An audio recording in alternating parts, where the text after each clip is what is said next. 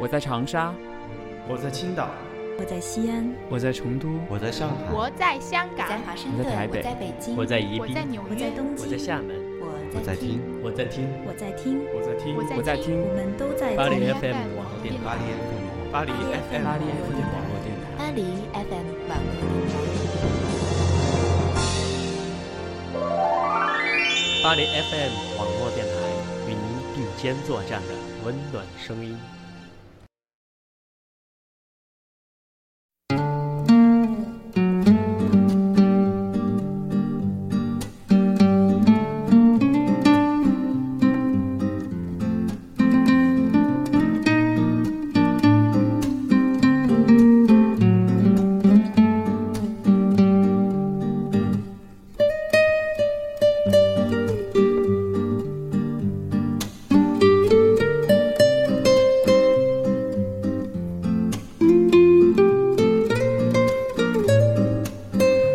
大家好，这里是巴黎 FM 网络电台，与您并肩作战的温暖声音，欢迎您的准时收听，我是今天的主播西木。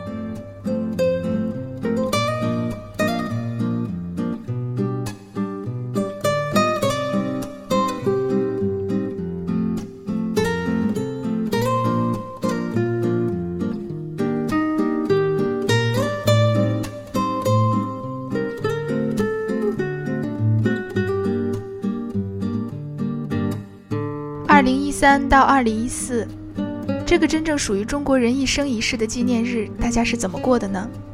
又是和谁在一起呢？我想，大部分的朋友一定是和家人在一起，当然，一定有很多很多的朋友因为各种各样的原因不能回家。这不在上期，知识同学就在节目中大呼想要回家。并且以其伪文艺并且伪清新的姿态，尽情抒发着思乡之情，让西木听的呀是又想哭又想笑。其实身在异国，虽说心酸的事情不少，可是意外的收获也是比起平时来更加惊奇和戏剧性。说到一生一世啊，真正有什么事情是一生一世的呢？亲情、友情。还是爱情？想想这些，只不过都是阶段性的事情。亲人终究会离去，朋友最终也有着自己的生活。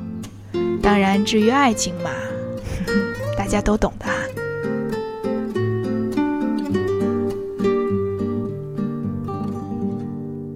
最近西木的心情不太好，做事情总是心不在焉。刚才在录音的时候，还不小心打翻了杯子。话说，这西木的心情就像巴黎的天气一样，晴了一天之后就一直在下雨。昨天和好朋友 Sophie 出门路过铁塔，看着世界各地慕名而来的游客，心里就想：巴黎再好，他们再留恋，所幸不过也就是一个走过的地方。人生在世，长路漫漫。铁塔给他们留下的不过就是一个印象和一些照片而已。看到他们，西木总是觉得他们来的不合时宜，因为现在并不是巴黎最漂亮的时候。但是后来又想，世界上所有的事情都有一个时机，无论他们什么时候来和谁来，这都是注定属于他们的记忆。所以今天呢，西木就和大家分享一个关于时机、关于偶然、关于不合时宜，但是看起来可以持续一生一世的故事——晚秋。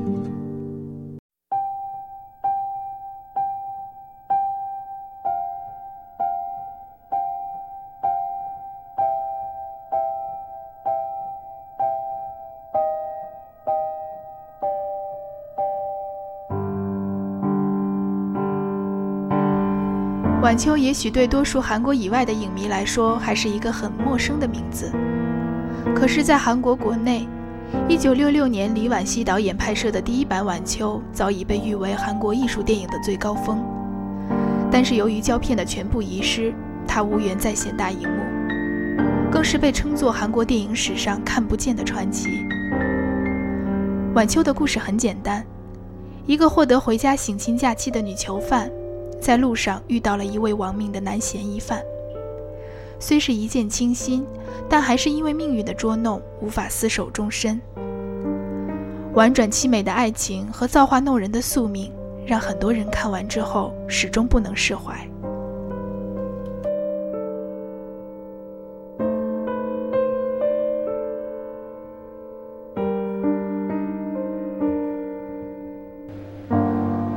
天西木要向大家介绍的是二零一零年版的《晚秋》。这部电影从开拍伊始就受到了万众的瞩目，当然，这种瞩目起初并不是来自于电影故事本身，而是选角和取景。年轻的导演金泰荣出人意料地选择了华语的演员汤唯来出演这一女性角色，更是把取景地由韩国移到了大洋彼岸的美国西雅图。这一大刀阔斧的变动，让人既充满了期待，也还有着许多的怀疑。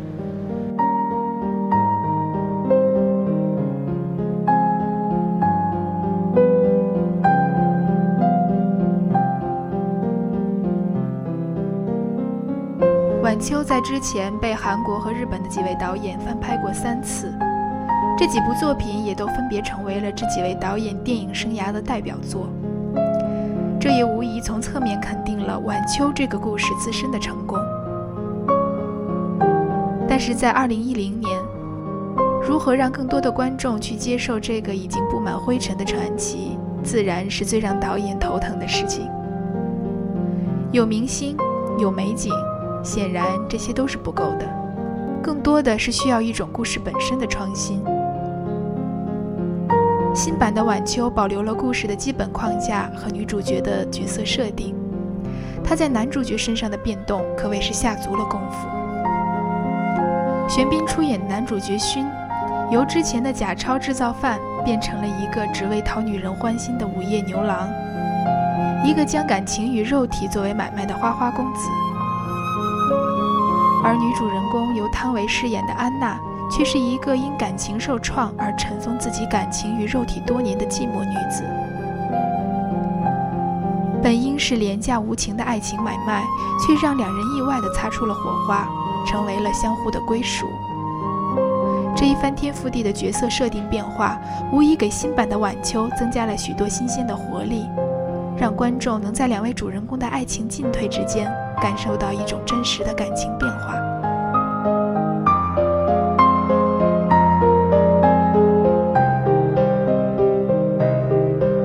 金泰荣导演对于女主人公的家庭背景的变动却有了画蛇添足之感。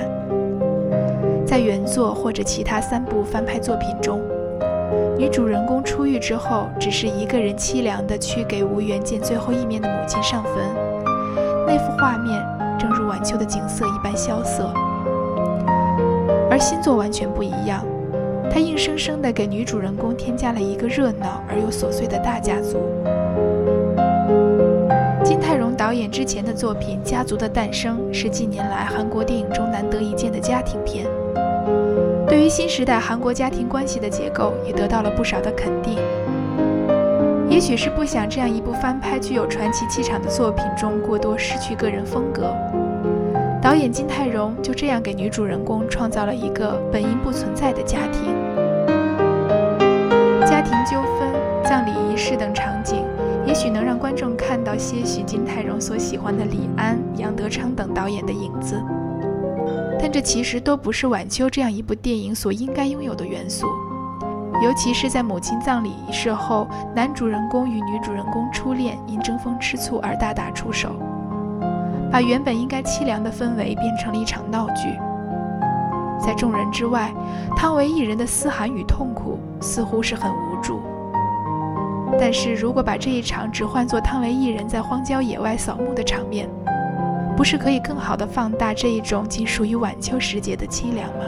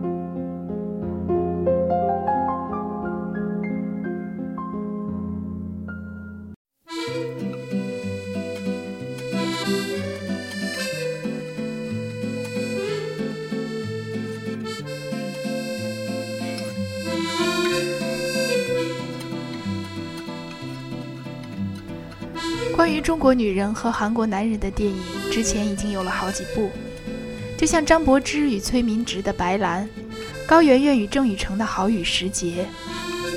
在这样的跨国恋爱中，语言的疏通自然成为了最关键的因素。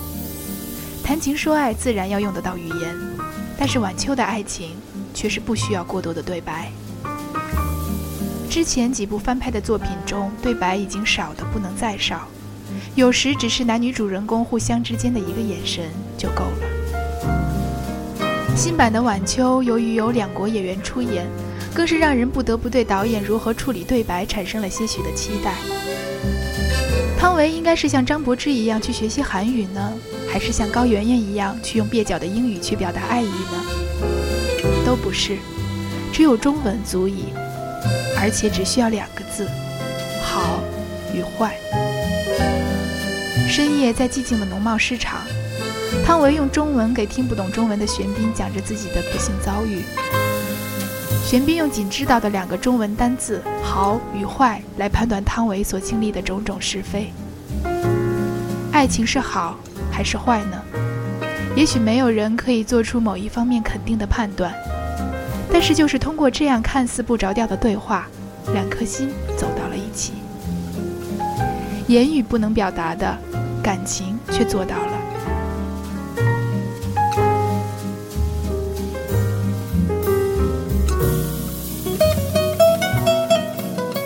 李婉熙导演可以算是韩国公路电影的始作俑者，在其一作《去森普的路》中，两男一女的公路爱情故事就征服了许多的观众。但是，其实，在早于《去森普路》的十多年拍摄的《晚秋》中，这样的公路爱情。就已经有了雏形。虽然与原作相比，金泰荣对于这样边走边爱的故事有了较大的改动，但是这些改动无疑成为了新版《晚秋》最大的亮点。无论是在六六版的《晚秋》，还是在一座去森普的路中，李婉熙导演的作品的男性总是含蓄的，甚至不敢去询问女主人公的名字，总是在最后的生死离别中才问出口。但是对于新版的《晚秋》来说，玄彬饰演的午夜牛郎似乎没有什么含蓄可言，但是在询问汤唯的姓名时，还是有些开不了口。两人去希腊餐厅吃饭，玄彬故意使坏，让两人假扮已经结婚多年的夫妇，借餐厅服务员之口才得知了女主人公的真实姓名。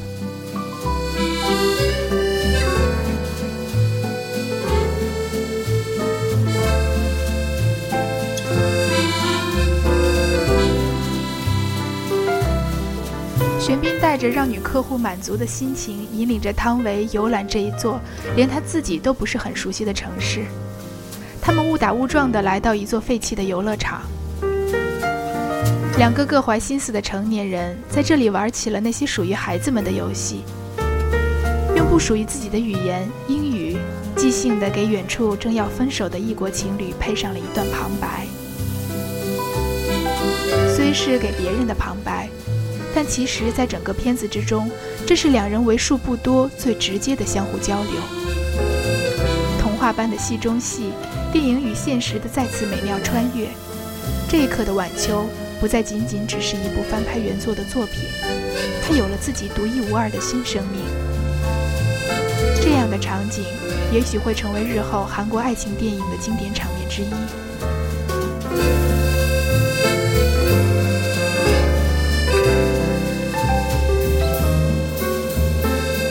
在乌迪·艾伦的《开罗野玫瑰》中，穿越出大荧幕的男女主人公有着这样的对白：“我们将靠爱情而活。”这只是电影台词罢了。《晚秋》就是一部完全建立在爱情之上的电影，里面的对白也不仅仅只会是电影台词。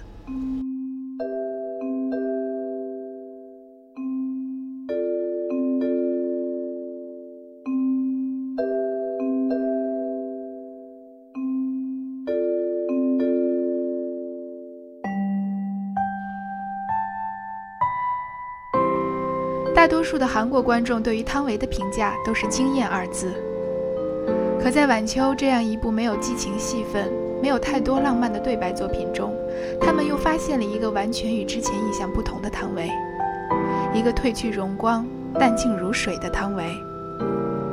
在晚秋中，汤唯可以说是三无演出，无化妆，无表情，无太多的对白。但就是这样一种最为平静的演出，却达到了意想不到的惊艳效果。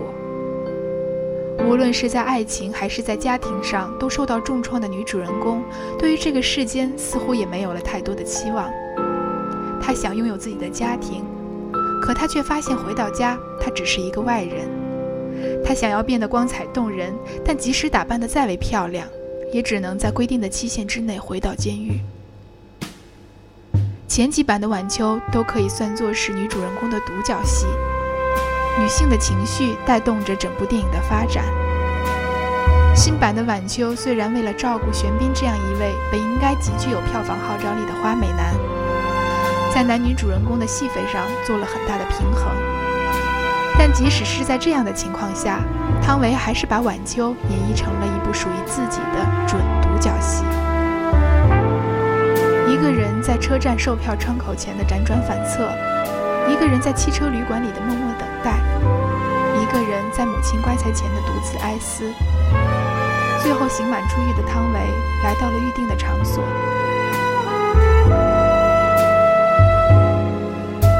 之前的几版都是女主人公在狂风肆虐之中，一个人坐在公园的长椅上默默等待，画龙点睛的在晚秋景色之中收尾。但是汤唯所饰演的女主人公虽然没有这样去做。但是一个人在咖啡馆里默默等待，最后喃喃自语，把这样一种属于晚秋欲罢还休的萧瑟之意，别样的展现在荧幕之上。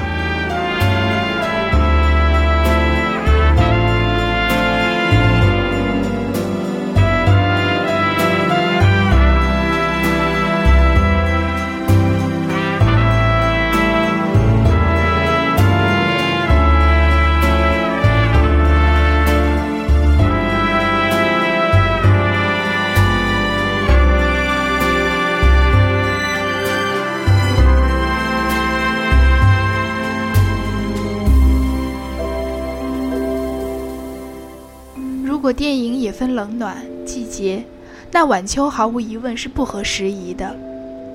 本是一部寒意凛冽的悲情作品，硬是因种种不解释的原因被滞留到了第二个暖春。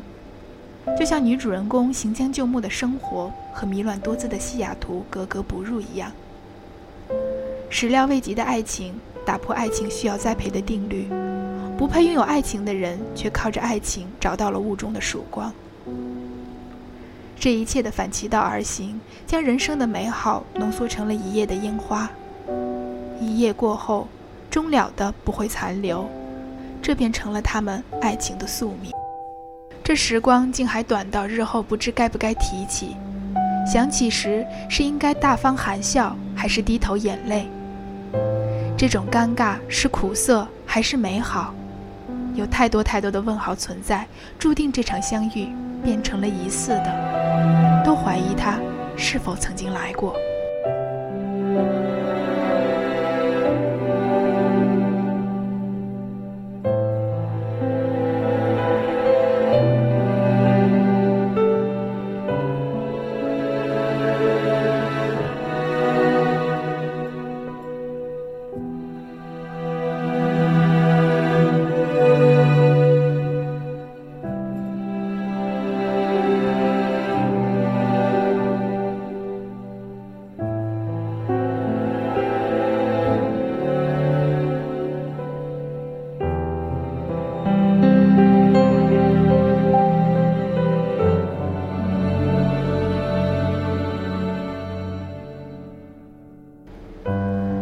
勋的际遇开始于三十美元的交情，一块手表为线索。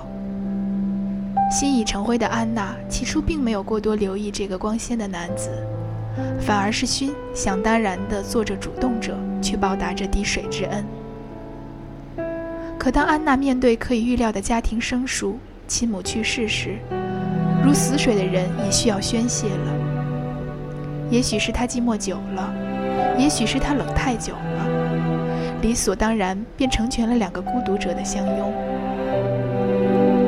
简单的吉他扫过安娜和勋的生活，简单，没有感情。可是勋还是洞悉了安娜的独特。聪明的用生日的借口抹掉了他和安娜之间的尴尬。很快，影片的光线便明快起来，雾霾消散，清新明快。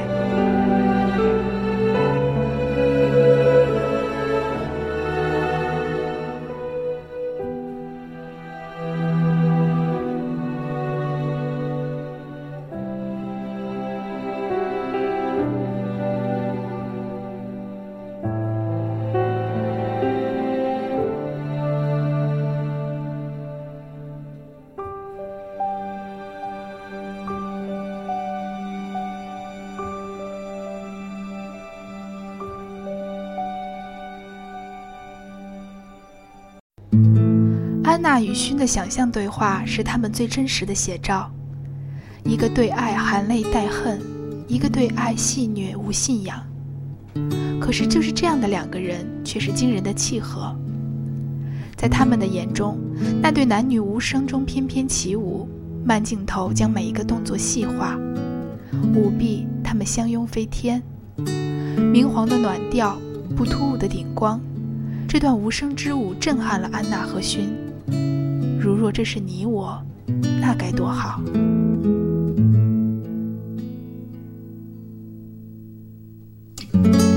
在晚秋里，汤唯已是安娜，不是一种自欺欺人的自信，而是她就是，无人取代。一袭简单的风衣，随意挽着的长发，配上无表情的沧桑脸，她来自地狱，这不用伪装。当她终于迈开一步。用中文无感情地讲述着自己的伤痛时，勋只会用好和坏来迎合他的每一个停顿，甚至颠倒了那时候应该有的悲和喜。安娜没有怒，只是心里笑笑而已。原来自己的罪孽只能被这样幼稚的评说，好坏似乎已经不重要了，过去的都只是一个好笑的笑话而已。导演巧妙地用语言障碍刻画了安娜与勋最真实的一次交流，有一点温暖，有一点酸涩。镜头的画框从未离开过两人，在这个假的闭塞的空间里，只有真言，没有假意。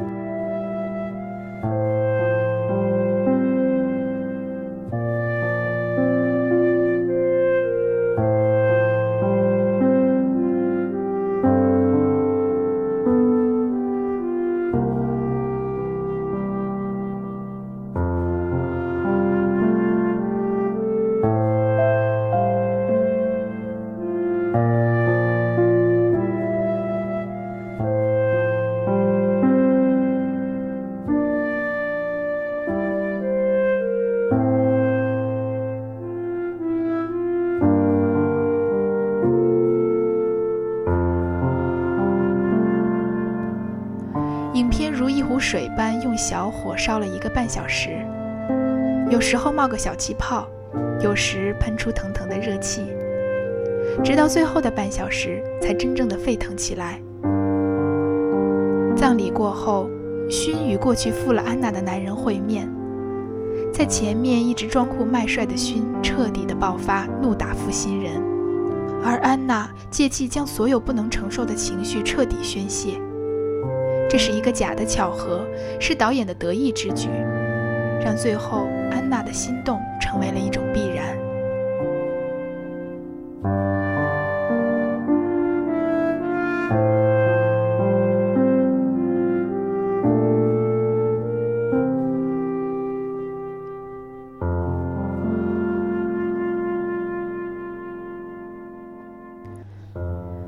在安娜的归途中。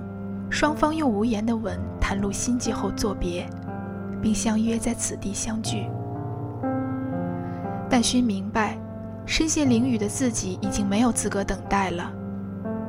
今世妾婉君迟，无可奈何，只能许个无可厚非的愿。既然是改编的作品，往往会是两个极端：过犹不及的毁了前作的清誉，或者别出心裁的不落潮旧。不得不说，导演是聪明的。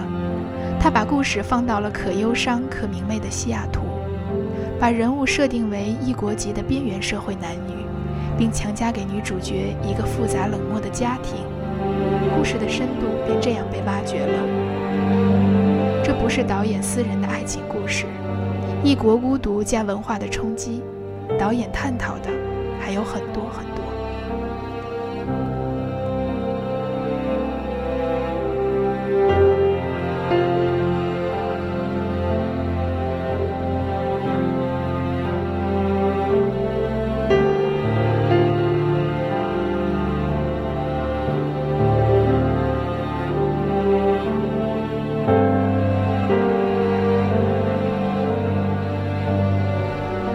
结尾，安娜在相约的地方等着与勋的相聚。心里的焦灼可以翻云覆雨，表面的淡定可以骗过所有不明事理的凡夫俗子。他不需要人懂，不需要人怜悯。等到了那个人，就是得到了礼物。如果没有，那就当从未遇到，也不谈失落。